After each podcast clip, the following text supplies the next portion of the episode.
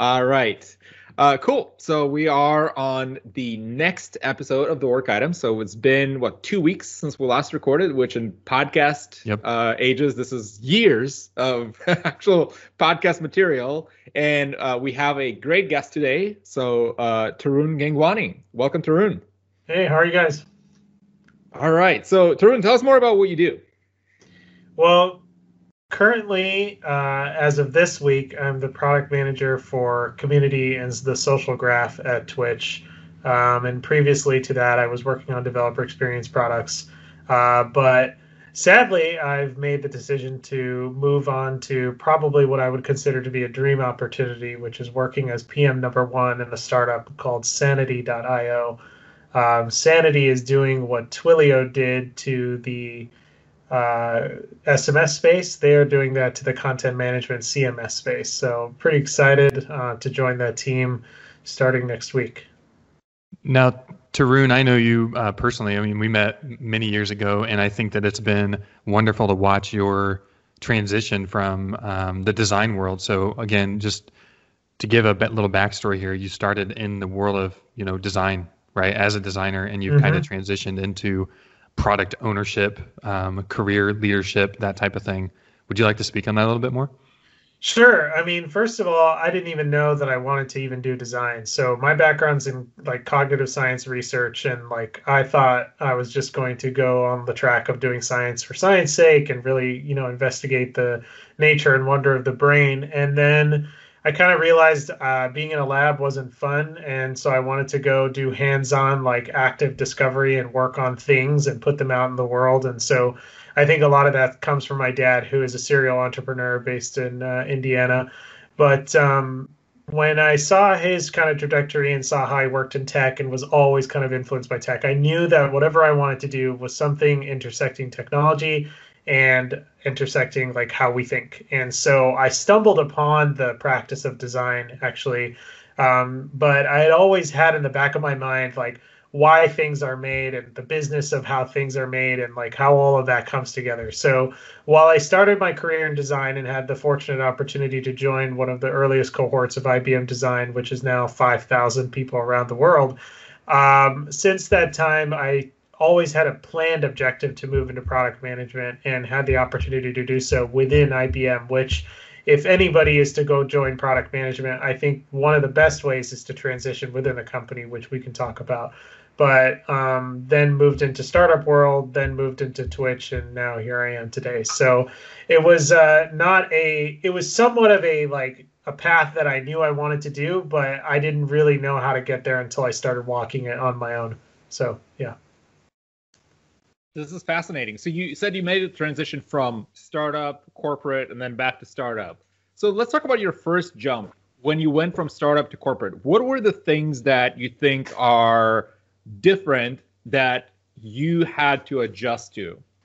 So actually, I went from corporate, which was IBM, then oh, moved Oh, right, into startup, which is Grok, then moved into I would say it was more like scale up, growth up, which is Twitch, but Twitch is owned by Amazon, which is corporate. Yeah. And Now I'm moving back into startup as uh, employee 38. So um, I've seen every scale at this point from a product perspective, and I think the difference between going from corporate to like person number one at a startup is way different than corporate to going as like 38 or 40 like it kind of depends on the series level of funding. It depends on whether they have product market fit. It depends on their customer base. It depends on a lot of things. And so my journey from bouncing back and, and kind of pinballing back and forth between those two things is going to be different from someone else. But my personal take is when you're at a corporation and you're contributing as a team member, if something messes up on your product or something doesn't work out,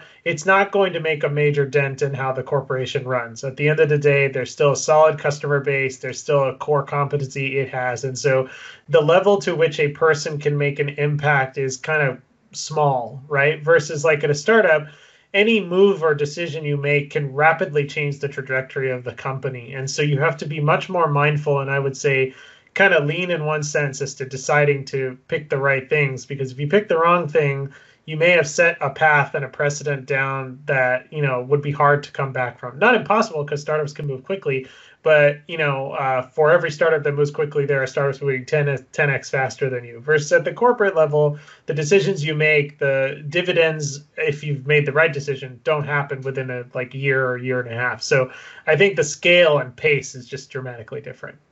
Now you also mentioned that you were in one of the first cohorts at at IBM in that kind of design vertical. What was that like? Because um, it's a corporate, it's a mega corporation, but then you have like this it's kind of like a cell inside that's smaller and not maybe as built up. Yeah, I mean, they say that, right? That when you join a corporation, um, you'll end up joining like a mini startup within the corporation or like a mini venture. At this point, most companies don't act as monolithically. They all have like different bets that they're going after. So IBM, uh, the way they did IBM design was pretty interesting. They hired 40 people into this cohort, all of us like fresh grads and said, We're going to give you the keys to some of our most critical areas of the business that need the most design attention, which I'm floored just thinking about that. That's just nuts. But like, they put me and like four other people on uh, the beginnings of their platform as a service offering. Now it's a major centerpiece of their IBM strategy, IBM Cloud. And so when we started, we were in a bunch of conference rooms in Austin, Texas. No crazy studio, no like built out thing, and we all just had pen and paper and we were figuring this out. We went to developer hackathons and like observed people go like 36 hour stretches code and like we were just learning the space and then learning how to apply our design skills in this new thing. So it was very scrappy. It was like very startupy. Yes, we had infinite resources in one sense, but we had to make a pretty big case for it. So it's not like you can just say I want to do XYZ study or I want to be able to do this thing and just have it. It takes a long time to go through approvals and processes and all that stuff to get to where you need to go. Um, and I think that's another difference is like at a startup, you have your capital right in front of you. So these resources are yours. You can do with what you will. And if you make the wrong mistake, that's going to cost you. It's going to hurt you and hurt your bottom line in a way that if you do it at a corporation, it takes longer for you to receive those resources, but they're yours and if you burn them it's whatever. You know what i mean? Like you'll just you can get more but it will take more time you have to go up and down the ladder. So um, hopefully that answers your question. Yeah and, and you've been working as a advisor too on the side. Um, you've been advising yeah. on product development and just processes and things like that. And so you're you're at IBM and, and so what did you pick up there? You know again you were it was younger in your career it was earlier on what was the value in that? What did you get out of that experience that kind of changed your view? I mean, working at IBM means just putting on big boy pants and working at a company. Like simply put, it's like learning how to the learning the basics of how to work in a corporate environment, learning how to communicate with people, learning how to collaborate within a team, learning how businesses sell things and how you contribute to that sell process, learning how customers receive your product and consume your product and make changes and adjustments as a result. So it's the entire game, right? You're just playing the whole game, but you're a cog in a big machine. And so I didn't know what it even meant to build software when I started at IBM. And coming out of it, I had a pretty good understanding of how things go from zero to one uh, within a large company. Uh, but um, I had the itch of joining a startup because I had just hit that plateau of learning. They always say like you should leave when you feel like you've extracted whatever you've learned. And I felt like I hit that point after roughly three years of being there. So um, the startup challenge, a whole new different challenge because it was still B2B. It was still within the cloud computing space, but it was your ass is on the line for every decision that you make, and which is way different than working at a corporation and way different than working at a team. Um, so that was the reason why I left and you know picked up another skill. And you mentioned the advising. Um, the advising just comes about because I like to share my thoughts and perspectives, and then people come up to me and ask me for advice, and I started giving them that, and then it ends up turning into a, a relationship that uh, you know is mutually beneficial. Like uh, I, I try to be as open and uh, uh, giving as I can be because I feel like we're all a small world and we're all just trying to do the best we can. And uh, sometimes that turns into professional relationships. Other times it's just like that was a nice back and forth. Have a nice day.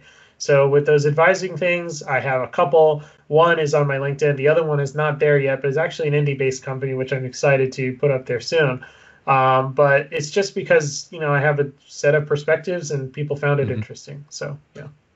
Yeah, that's fascinating where you talked about the the capital aspect of things and just kind of scrolling a little bit back to what we just talked about where the biggest moat that a lot of the corporations have is that precisely the risk profile and access to capital where no matter how bad you screw up at a corporation you rarely will you know cause losses of tens of millions of dollars or tens and millions of users. So, uh, you know, you might not have achieved the same growth targets, you might not have achieved the same financial performance, but at the end of the day, your risk profile is that of somebody that has a lot of money in the bank versus when you're a startup, yeah.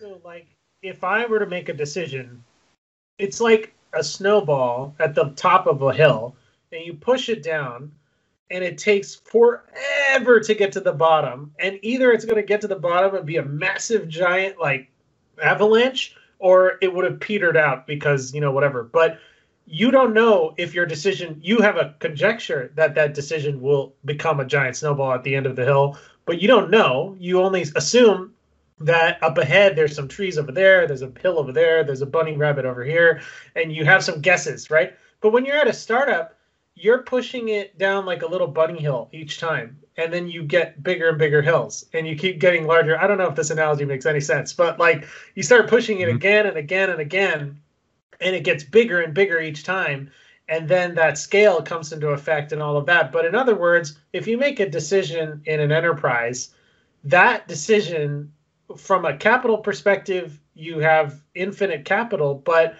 it is a small decision that could lead to a, either large effect in like a few months or absolutely nothing or detrimental to the company. you don't know. But at a startup, you're going to make a small decision with a small amount of capital, but you're going to see the results really fast. You know what I mean? You're going to know. Right. And especially if you've instrumented up and down what you've built, you know right away if people are going to respond to your messaging, respond to your website, respond to your product change or not. And then you get to quickly adjust but the but the problem with that is if you make too many serially bad decisions like that, you're burning your small kindling. Now I'm going to use a different like analogy where like if you add the wrong kindling to a fire early, it just never sparks, right? Versus mm-hmm. at a corporation, it's one giant bonfire and you can just keep adding and you don't right. know. Right. I just used two freaking weather analogies in a thing. How about that? That was no, awesome. that's fantastic. One's fire, I one's snow.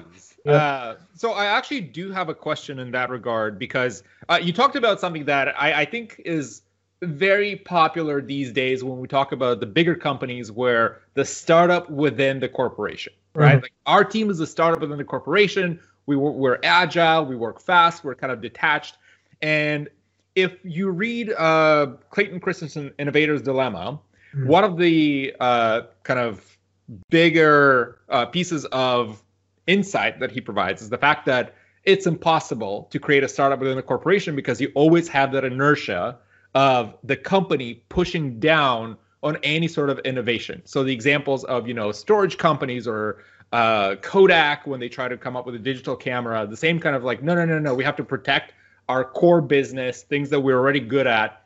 What's your take on that? What's your take on startups within bigger organizations that have an incentive to actually preserve kind of the, what they're already doing instead of creating more risk.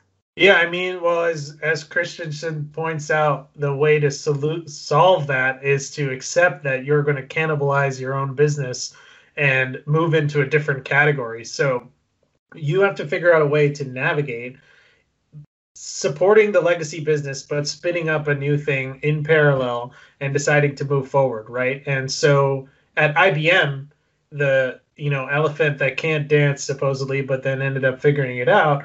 They spun up a whole cloud business and said we are going to spin off our legacy business. They just announced this. They're spinning off their whole legacy uh, server business and going to now exclusively report on uh, their Red Hat and their cloud strategy moving forward.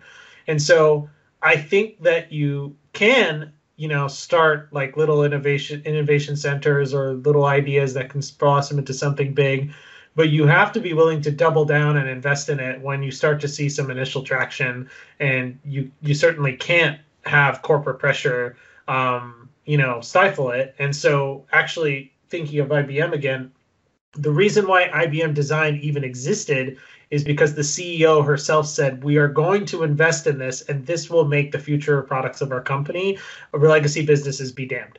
Like that is what she started with, and you see the results of it today, where they barely talk about the Z systems, servers, and all of that. They talk about Red Hat and cloud and stuff like that. So I think if you have top-down support and grassroots uh, talent, is the way that you can move forward and actually do this startup within a company. I, I, I like that you came at it from this angle, and I it kind of spawned some other thoughts in regards to companies that acquire. A uh, great example: Amazon acquiring Twitch. Mm-hmm. Right. So like you had this this business that like performed really really well. It's a startup. It got bought. It got purchased. It got acquired. Basically, everybody got kind of folded in. How was that retained? How was that culture retained? How was the success retained? How was it? Is that purely a scaling thing at that point? You know, they're saying, look, we're going to top down, like just acquire this company, and now we're just worried about scaling it, building well, it at. Amazon's really interesting in that whenever they make acquisitions, they buy customers so they never uh, integrate them. So they've bought Whole Foods, which nothing has changed except now you can use your credit card and get a discount.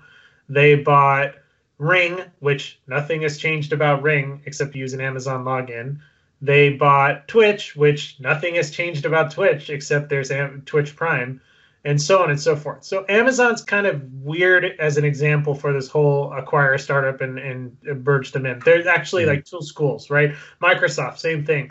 They acquired LinkedIn a long time ago. You're just now seeing some small changes to the site, but mostly nothing, right? Uh, uh, who, who else? Um, you can go on and on, but there are certain yeah. companies when they acquire them, they do like subsume the culture, change everything about it, and that's their master plan. But there are other companies that don't choose to do it.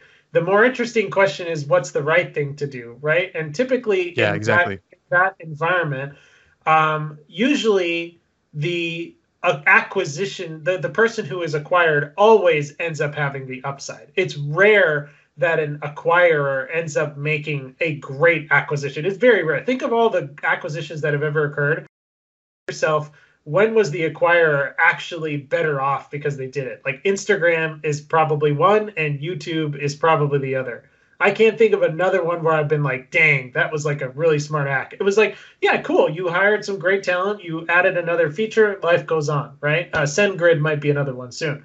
But most of the time uh, you they it ends up not being as great of an acquisition as you think because they don't figure out how to build those synergies. They don't figure out how to uh, align identity. They don't figure out how to uh, insert it into their flywheel, so to speak, right? Like so, so Twitch is just now starting to get inserted into the Prime Five fly, flywheel, and uh, the advertising business is just now starting to become the Amazon advertising business. So it takes a long time to get there. So, um, and that's a very precarious thing to do. Did you, My, when you were there, did you see a little bit like boiling the frog, right? Like we're going to start to kind of slowly integrate this product into our master products?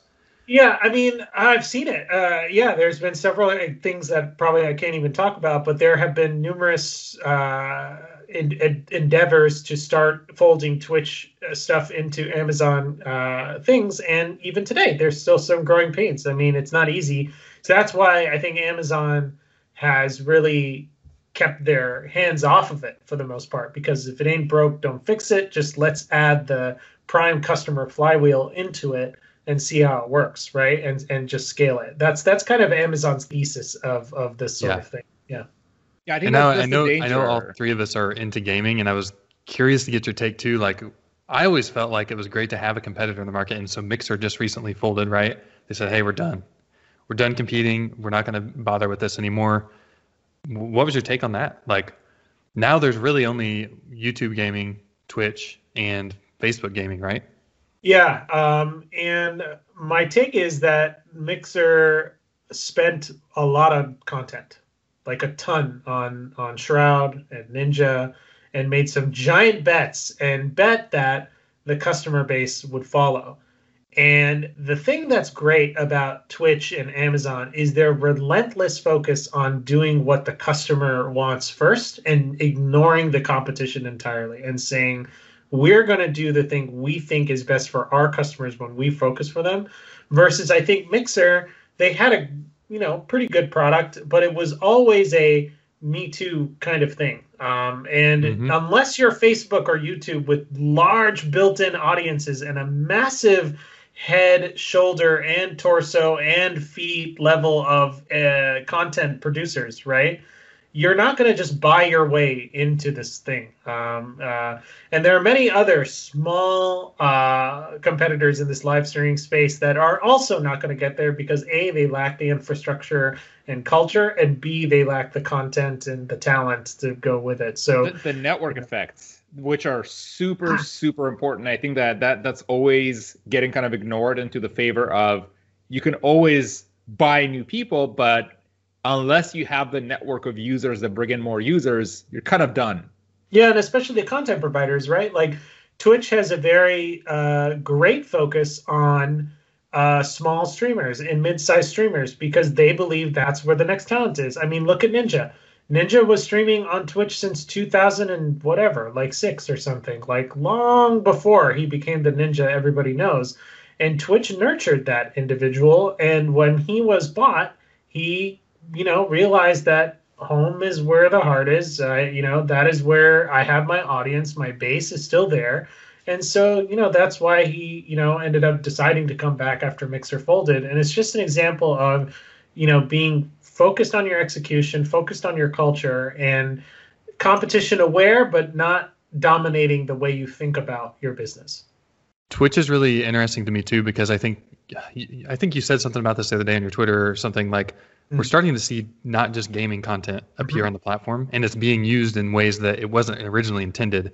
And there's even a brand shift like it's less focused on and Discord did this, a community, you know, building website or um, service. They kind of switched their branding and like were positioning away from just gamers. We're not just a gamer place, right? Mm-hmm. Mm-hmm. Um, and and even today, both of them are still going to be dominant in gaming, and for the foreseeable future, uh, they will remain that way. Um, the analogy that I've heard thrown around in the company is just how Amazon started with books it will take a while, but one day Amazon is everything. So similar with Twitch. Twitch started with gaming, and one day Twitch will be all live streaming, and so that's where they're. And, and, we're even seeing the production quality increase like drastically fast, right? With all these streams, like there's content on there that now is rivaling like you watching a Hulu show.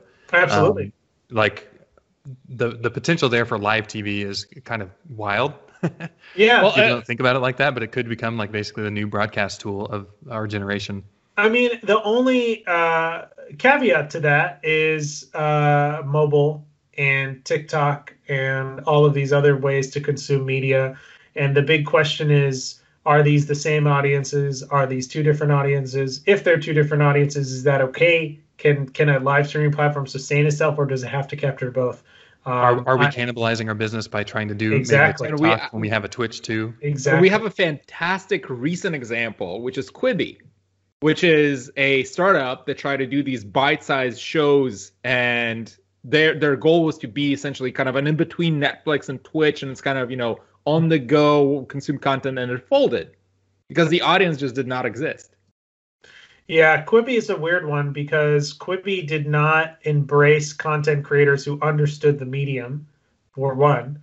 And two, uh, I think that they didn't pivot fast enough with the pandemic, you know, causing challenges because a lot of what they bet on was highly produced Hollywood based shows, which take long to make. And so, if you can't get a lot of content and the network effects that come out from having content providers share their communities and share with their built in audiences, your product will not grow, which is sad because Quibi is reminds me a lot of Path, where there were so many great ideas from a UX and UI perspective, Man, and I there's that so product. many. yeah, we. I mean, we all think about it to this day. It's like the holy grail of great UX design and UI work, but then just like you know, the business wasn't there, and so um, we'll we will take a lot of lessons from what Quibi did, but um, sadly, you know, it is what it is. So, but I, I think you're also getting to a very important point for product managers is that there's some tendency to kind of over-index on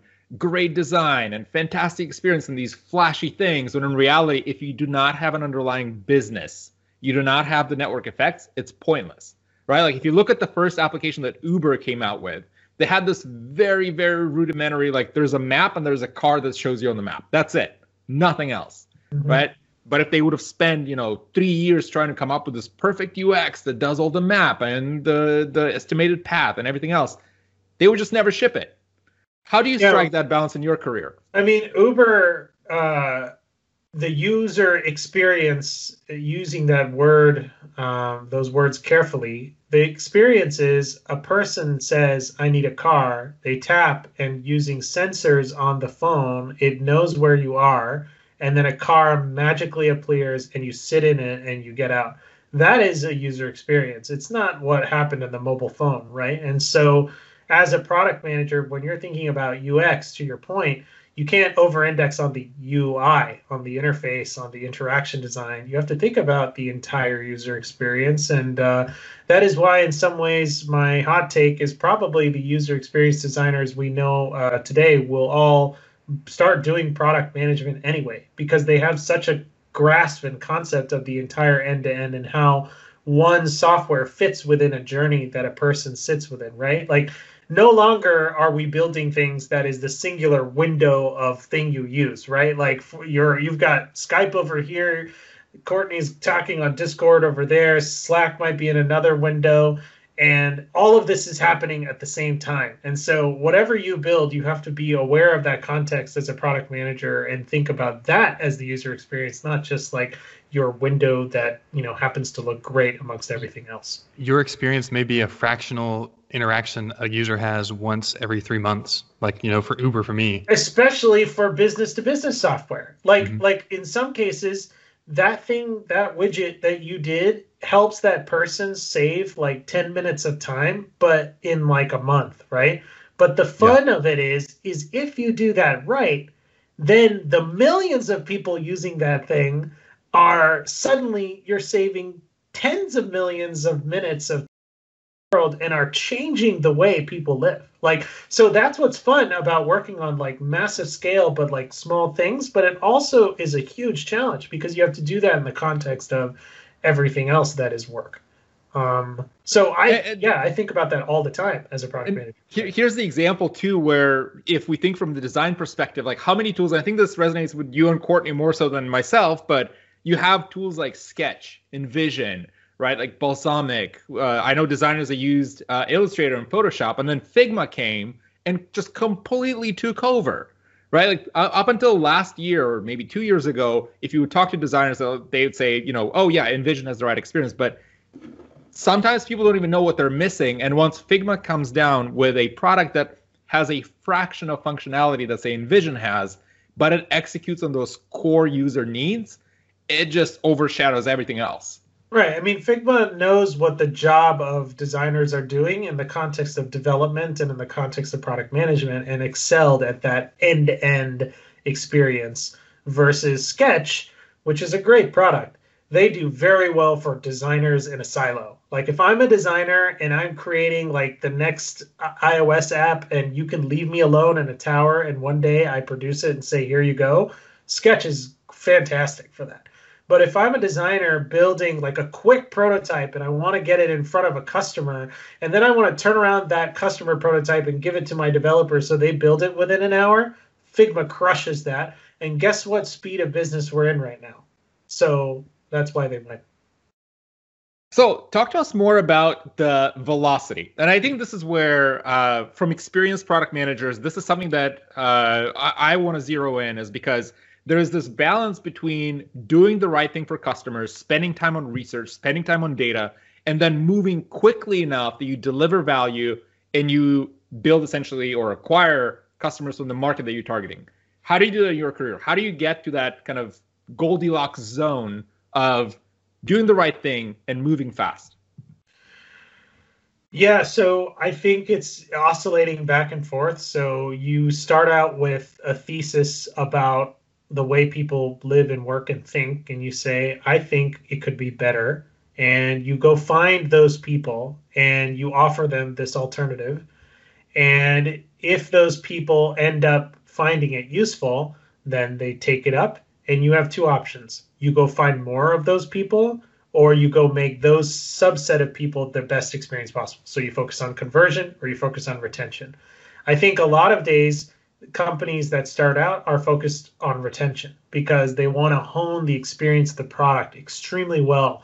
Because once you can, the internet is the ultimate distribution machine, and you can go find those niche audiences anywhere around the world and then light on the conversion engine and go find more customers.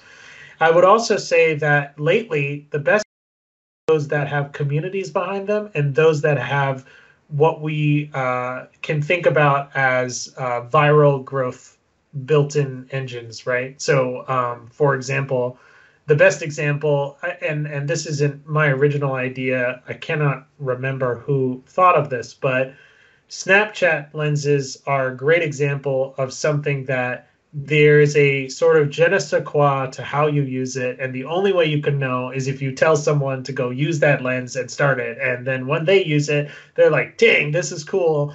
And then they go tell someone else and they're like well the only way you can see it is if you use snapchat right? So i think when we build products today we should think about retention. We should think about building community because once we're ready to light that on then not only do we have a base of people that will come and join the sandbox and come build with your and come use your product or build with your product whatever you're making but also it has those ability to share. The experiences are shareable and they can go out and go to other people um, so I would say that um, you're starting and focusing on quality first before you're going out and scaling, and then you're kind of going back to quality and you're oscillating back and forth. So I wanted to share that I've been really excited by. I was originally not on the train of TikTok, so I was not like crazy about the product, and I didn't think I would take off with me, uh, mainly because I wasn't a like big consumer of Snapchat or user. Um, I get so much delight using the app. I don't know why, but it's so humorous, and I don't know if you two um, kind of experience the same. I just feel good after I'm done, like maybe consuming some funny content on there. Um, I think that the tuning engine is just so freaking good. Every time I open it up, it seems like it, I have a video within like one or two like slides that is like just hits me. Um, and this goes like into like recommendation engines and like tracking user behavior um, are we going to start seeing that again more like it's I, have seen it you know on spotify i've seen it on twitch a little bit but mm-hmm. the engine feels so strong on tiktok i don't know what it is. Is it the community created content? It's um I, it, this idea was put forth by uh, eugene wei and he had a thesis which basically is saying that the reason why tiktok is so great is because the design is algorithmic friendly. It is one giant video and only that video and either you keep watching it or you swipe away. That is so great for machine learning based algorithms because it has only one signal that it cares about. Do you like this kind of video or do you not like this kind of video? And it overtakes your entire focus versus the problem with Twitch and YouTube and a lot of other people is that there's too many signals at play. There's either if you liked it or did you subscribe? Did you scrub it? Did you not? Did you click on a recommended on the right? Does that make a difference? There's all these weights in in this giant machine that only a few companies like Google can take advantage of.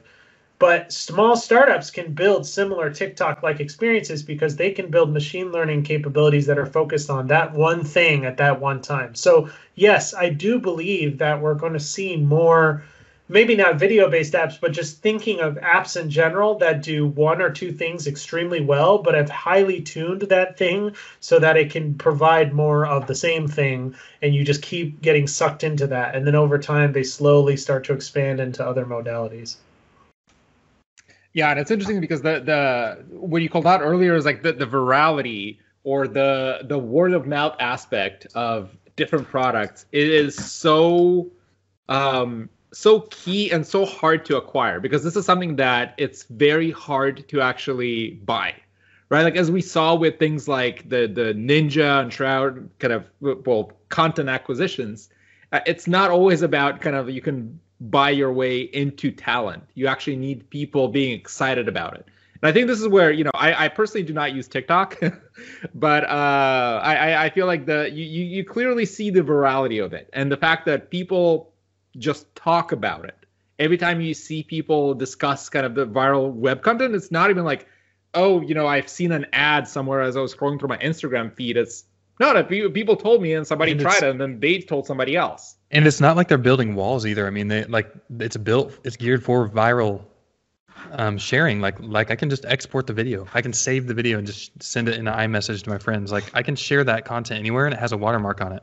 I, I see I spilling into that, Twitter. Like, yeah, like you you open your Twitter feed and you see TikTok videos being posted on Twitter, and you're like, the two different networks, but there's they no yeah, there's no roadblock in saying no, no, no, you stay with us, right? Because Snapchat was the opposite of that. When early on they had uh, you know the, the blocking of screenshots, like you were not able to screenshot things. And that was this served its purpose.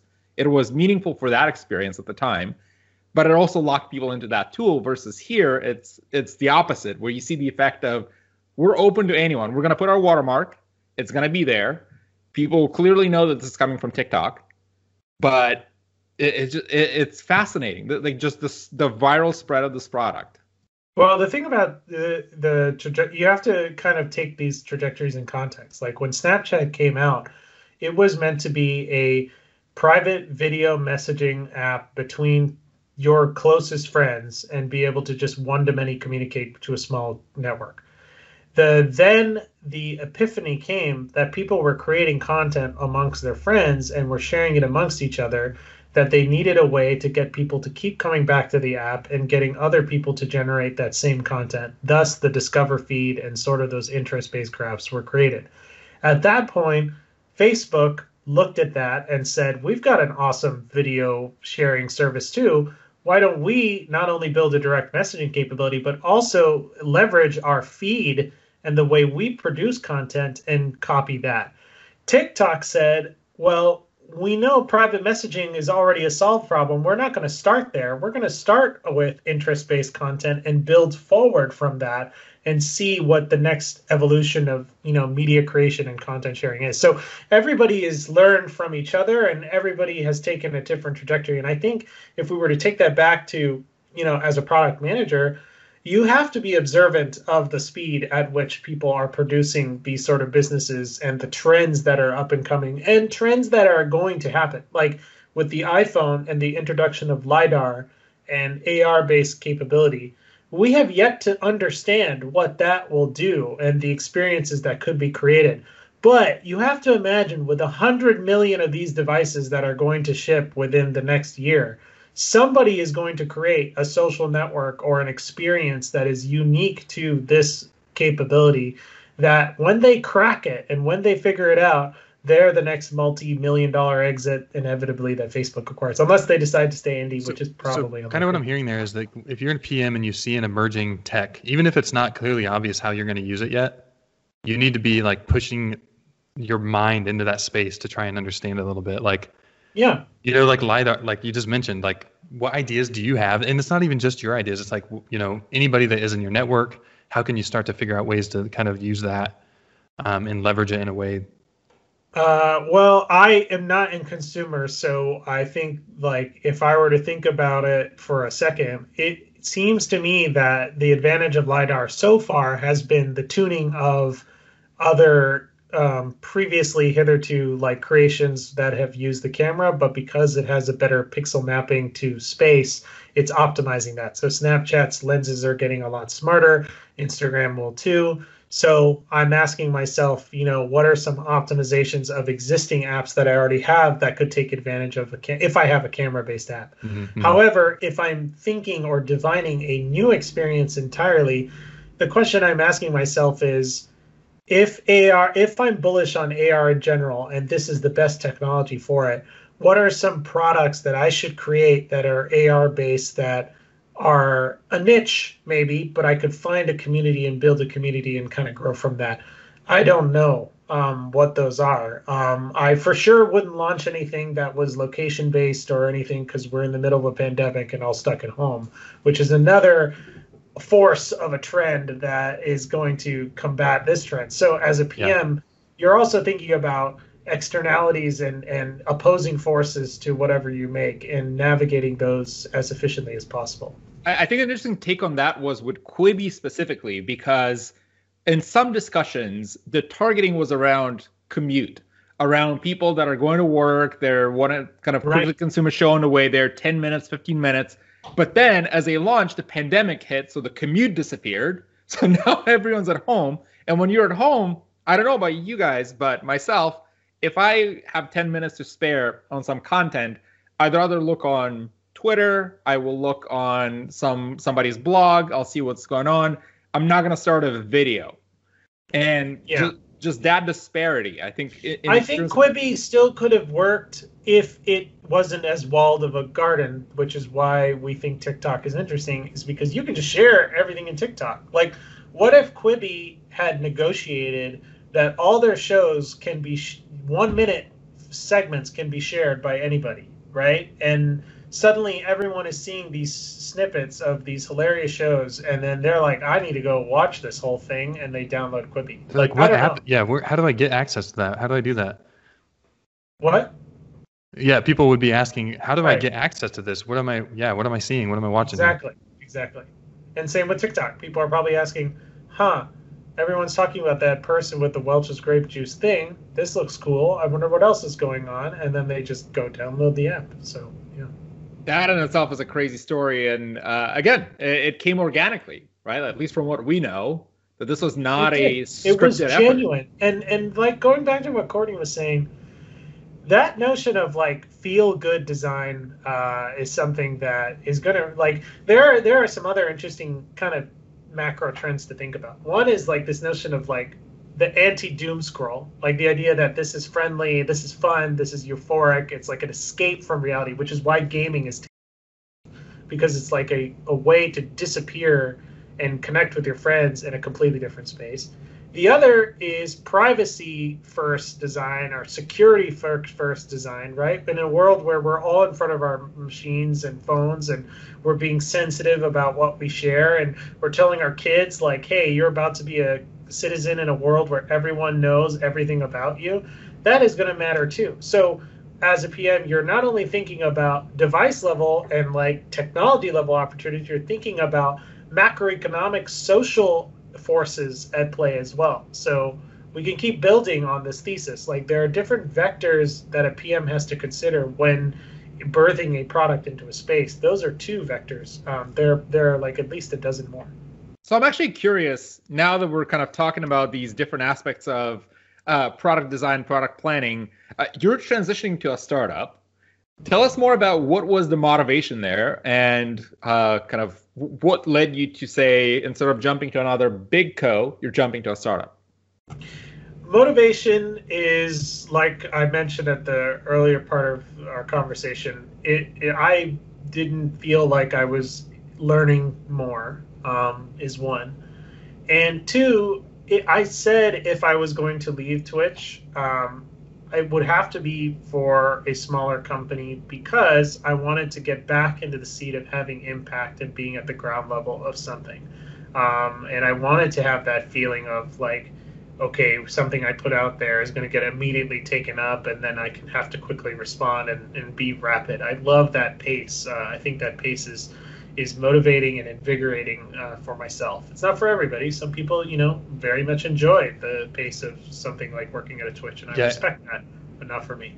you're it seems like your your craft and your love is actually being on that cutting edge and being able to impact change. It's not my, necessarily my passion is figuring out and creating the best conditions for products to be created. I think that meta conversation is really interesting for me, and so having seen all these different ways of how to build product, I want to take all those learnings and apply it at this level of a startup and test them and see what works. Like, how do we make sure that we build the right things for customers? How do we prioritize? How do we uh, learn? How do we build the right analytics? How do we do road mapping? Like I've collected a lot of that over my career, and I want to now apply it and see how that goes, and build a machine and an engine that works for this company. And if it plays out, see if I can adopt that as a thesis that can be shared outward. That's that's what motivates me. I, think that's fascinating because uh, I have the same view, and I know uh, Philippe Cannons, who was another guest that was on our show, has the exact same view where uh, the focus is less so about a specific product and rather than figuring out how do you solve a problem. And it doesn't matter what the problem is. It could be a cloud service, it could be editing software, it could be video software, whatever it is. But just that thrill of figuring out the repeatable and scalable process to product design, product management that's the kind of the uh, best aspect of I think of the PM career track. Right, and then in particular, what is your flavor of that, and knowing and reflecting on that, right? Like, it's one thing to build a machine; it's another thing to be self-reflecting on how you did that and establish your brand around that and become desirable and become marketable and become a person of, of record for this that um, is what it's all about, right? When you're trying to make you know make a way for yourself in the universe, you want to be able to repeatedly produce things that people care about, and you have your own way of doing it. And so, I'm still discovering that, but you know, uh, I think I'm on to something. We'll see if it works out. So, for our listeners that are interested in, you know, shifting to prod- product management from maybe a more traditional software engineering role, or maybe it's design, maybe maybe it's something totally different like HR, um, and you have to advise on this quite a bit, I'm sure. What's one of your what's coming some of your top pieces of advice um, for people kind of in that move or looking into it? Well, so first of all, I would say in your current company, try and pick up product related deliverables and start executing on them, or ask your PM to uh, give you some space for to help out. Um, because I think the only proven way that works is to try and find something within a company and move there. Every other path is not something that I could prescribe unless it's a case by case basis. So another path is leave a company and try and join as an entry level PM or leave a company and join an associate product management program or leave and become an intern. All of those things come with risk and risk that is shared by you and the company that is trying to hire you. And usually a company will be excited to hire you as a PM if you know their product decently well and you know the space. The problem with trying to transition over is you clearly don't. Unless you've been in that vertical for a really long time and you have a known brand and you've done some product related work it's really hard to jump from a to b. So the first thing i would say is if you're at a current company and deciding you want to be a pm try and figure out your way to do it at your company and if in the end you can at least claim the title of product management, even if you just did a few things, that's enough to get your foot in the door to start learning at a larger company. So, in my personal experience, that is what I did at IBM. I said, I want to be this PM. I started doing product related work as a designer and then moved over and made my case for it. The second thing I would say is there is no book, there is no degree. There is no like article that you can read that will tell you how PM really works, but there are people who can tell you and coach you as to how PM works. So if you are interested in being a PM, you should find a mentor or a coach that does this every day and go seek them out, hire them, whatever, buy them coffee or go in a professional relationship. I'm a professional career coach. That's what I do. So if you're interested in PM, you should seek those people out because they will be able to understand your tra- career trajectory within a company and help you make that navigating, uh, uh, help you go on that journey within your company to navigate your way to a PM. So, and just so we're clear here, are you you you currently have room for coaching? Um, Absolutely. Are you available for coaching for our mm-hmm. listeners? Okay. Mm-hmm. Where where can people learn more about that? You can just PM me on LinkedIn uh, or on Twitter at Tarun Gangwani, and happy to chat. Um, I, I I basically think that anyone can be a PM or a designer um, to a certain extent, but it does require discipline and it requires like you know relentless curiosity, so to speak. But yeah. I think it's uh, it 100% resonates with me. Another point that you called out is the fact that there there's just no course on product management that can teach you everything. There's no, I, I, even I think even if we try to put together a course on product management, it's always going to be a very surface level. It's going to be very kind of the basics of you know, well, talk to customers, which is great, like fantastic. Now I know that I need to talk to customers, but what are the pitfalls that I need to avoid? How do I talk to customers to actually get insights and not just you know go to my engineering team and repeat what customers told me? All these things they come with experience, which is very very hard to formalize. And I, it, it resonates with me 100% that you need to have a mentor or somebody that has kind of did the trial by fire. They know what they're doing. They ship things. They delivered products that can tell you of this is how it works in the real world. Just like we know with academia and real world, where you know you learn a lot in college about things like um, you know algorithms and the O O N of an algorithm, which is all important. But once you actually start delivering software and shipping products, you realize that there's so much more to that than just kind of knowing the performance of an algorithm. Cool. So um, at that, Tarun, uh, other than the Twitter and LinkedIn, where else can people find you? Are you writing any blogs, uh, newsletters, anything of interest?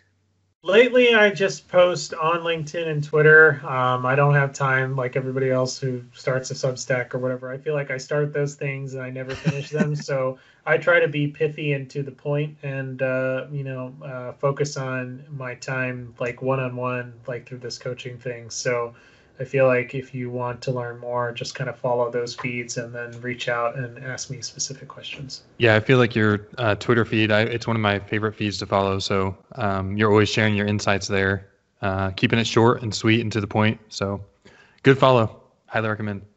Fantastic. Well, uh, Tarun, thank you so much for coming on the show, uh, sharing your insights. I learn a lot, just like I always do in these shows. I, I feel like uh, we're we're we're doing this for our listeners, but at the end of the day, I think Courtney and I we become better people just by listening to uh, our guests talk, and I'm sure we learn a lot from you. Uh, and hopefully, we'll get to see you again on one of the future episodes. Sure, happy to have you here, and uh, thanks for having me. Excellent. Thank you. See y'all later.